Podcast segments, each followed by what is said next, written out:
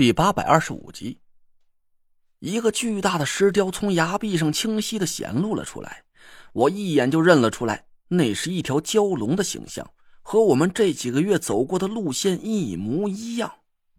蛟龙的头部没有脚，脚爪上只有四根脚趾，看起来还没有完成蜕变。我脑子里一闪，突然想明白了。想要让这条蛟龙的雕像显现出身形，下风的法术和唐果儿的歌声，正是触发阵法的关键。轰隆隆隆，一道熟悉的声音突然传进了我的耳朵，就和我在火山口外听到的那道声音一样，像是平地里毫无征兆的刮起了一阵飓风，又像是一辆疾驰而过的救护车扯着凄厉的警笛。地震！我一声就脱口叫了起来，夏风和楚寒楼的脸上同时露出了得意的神色。我的眼光重新落在了崖壁的蛟龙雕像上，心里猛然一惊，一道细微的裂纹出现在蛟龙雕像的脚爪上，活像是一只漆黑的脚趾。就在这个时候，唐果儿的声音戛然而止，他茫然的四下转着头。似乎是已经忘了刚才发生的一切。唰的一下，一道刺眼的紫色光芒从他的两鬓急飞向了悬崖的雕像，我的眼珠子一瞬间就扩大了好几倍。两只暗紫色的龙角已经清晰的刻在了蛟龙雕像的脑袋上。几乎是与此同时，东边很远的方向隐隐传来了一阵大地的震颤，而就在这个时候。那若兰也已经张牙舞爪的冲到了唐果儿身边。变故一个紧接着一个，我一时间都不知道该去顾哪一头了。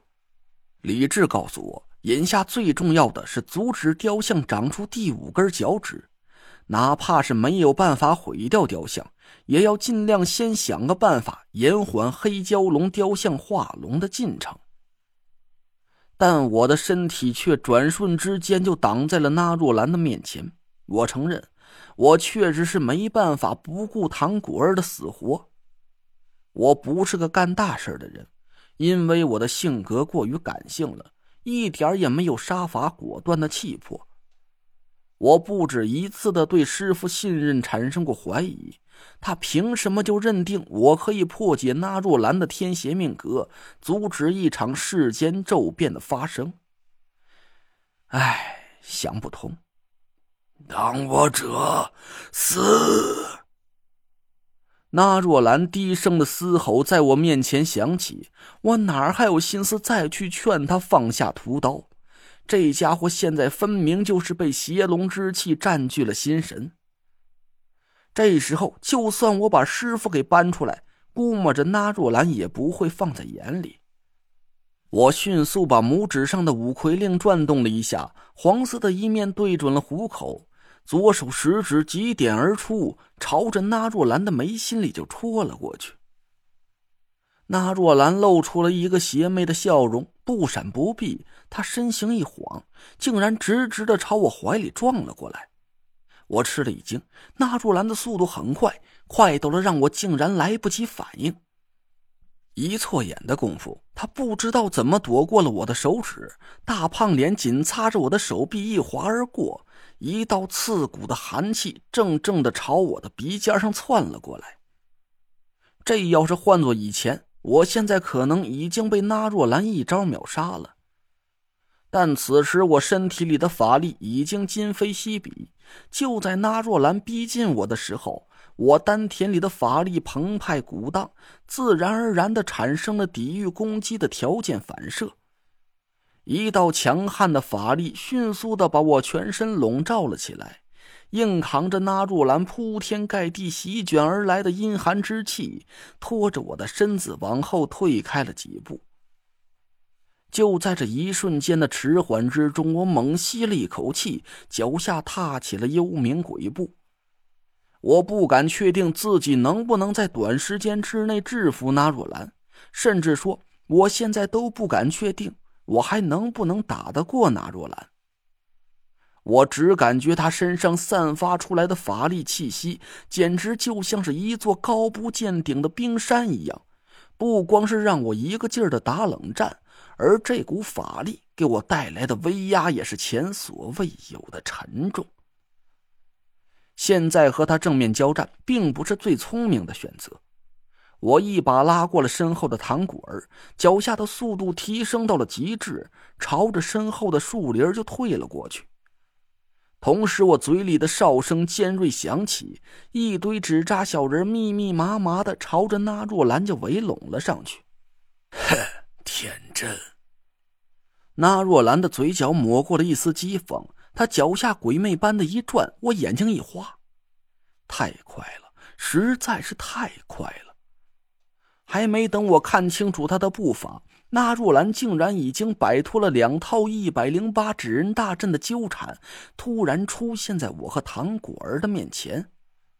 我猝不及防，刚想要停下脚步，突然胸口的气息一滞，一道阴寒无比的冷意一瞬间就压制住了我丹田里的法力，经脉里鼓荡的气息顿时就停止了流转，我的身子一僵。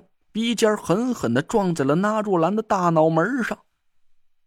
那若兰没理会我，阴鸷的眼神死死的盯在了唐果儿的脸上。直到现在，唐果儿还不知道眼前所发生的一切。他茫然的瞪着一片混沌的眼睛，张大了嘴，惊恐的四下转着头。怎么了？发生什么事了？姐夫，你受伤了吗？老爷，老爷，你在哪儿？那若兰冷笑了一声，短胖的手指几张成了一只铁爪，朝着唐果儿的头顶就抓了过去。我心下大急，想要赶紧出手阻止那若兰，但我却一动也动不了。我的丹田就像是一坨冷硬的冰块，别说是调动起法力和那若兰对抗了，就算是想要喘一口气，都好像是被一道阴寒的法力死死的封住了口鼻。眼看着那若兰的手爪马上就要碰触到唐果儿头上的一刹那，一道灰影突然毫无征兆的出现在那若兰的背后。死娘炮，你放开我果儿妹妹！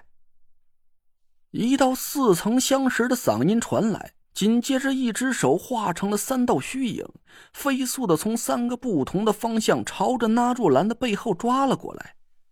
那若兰的身子猛然腾起了一片幽暗的寒意，一张贱嗖嗖的脸顿时就定格在了那若兰的背后。唐果儿惊愕的回过头，对着那道声音传来的方向，我也看清楚了那个人的模样，心里是暗暗叫苦：“靠，这不是庄小龙吗？”我现在并不是在担心他偷偷跑出军营会不会被燕壮军法处置。这家伙根本就不是暴走的那若兰的对手，还没等他的手抓到那若兰的肩膀，就已经被那若兰身上的冰寒之气给冻僵了。庄小龙的右手还保持着一个奇怪的动作，他直愣愣的站在原地，眼珠子瞪得溜圆，好像是不敢相信眼前发生的一切。那若兰冷笑了一声，手爪继续朝唐果儿头上抓了过去。一道熟悉的声响过后，那若兰的脸上表情一僵，慢慢的转过了身。此时，那若兰正背对着我，一把明晃晃的多功能求生刀，赫然插在了他的屁股上。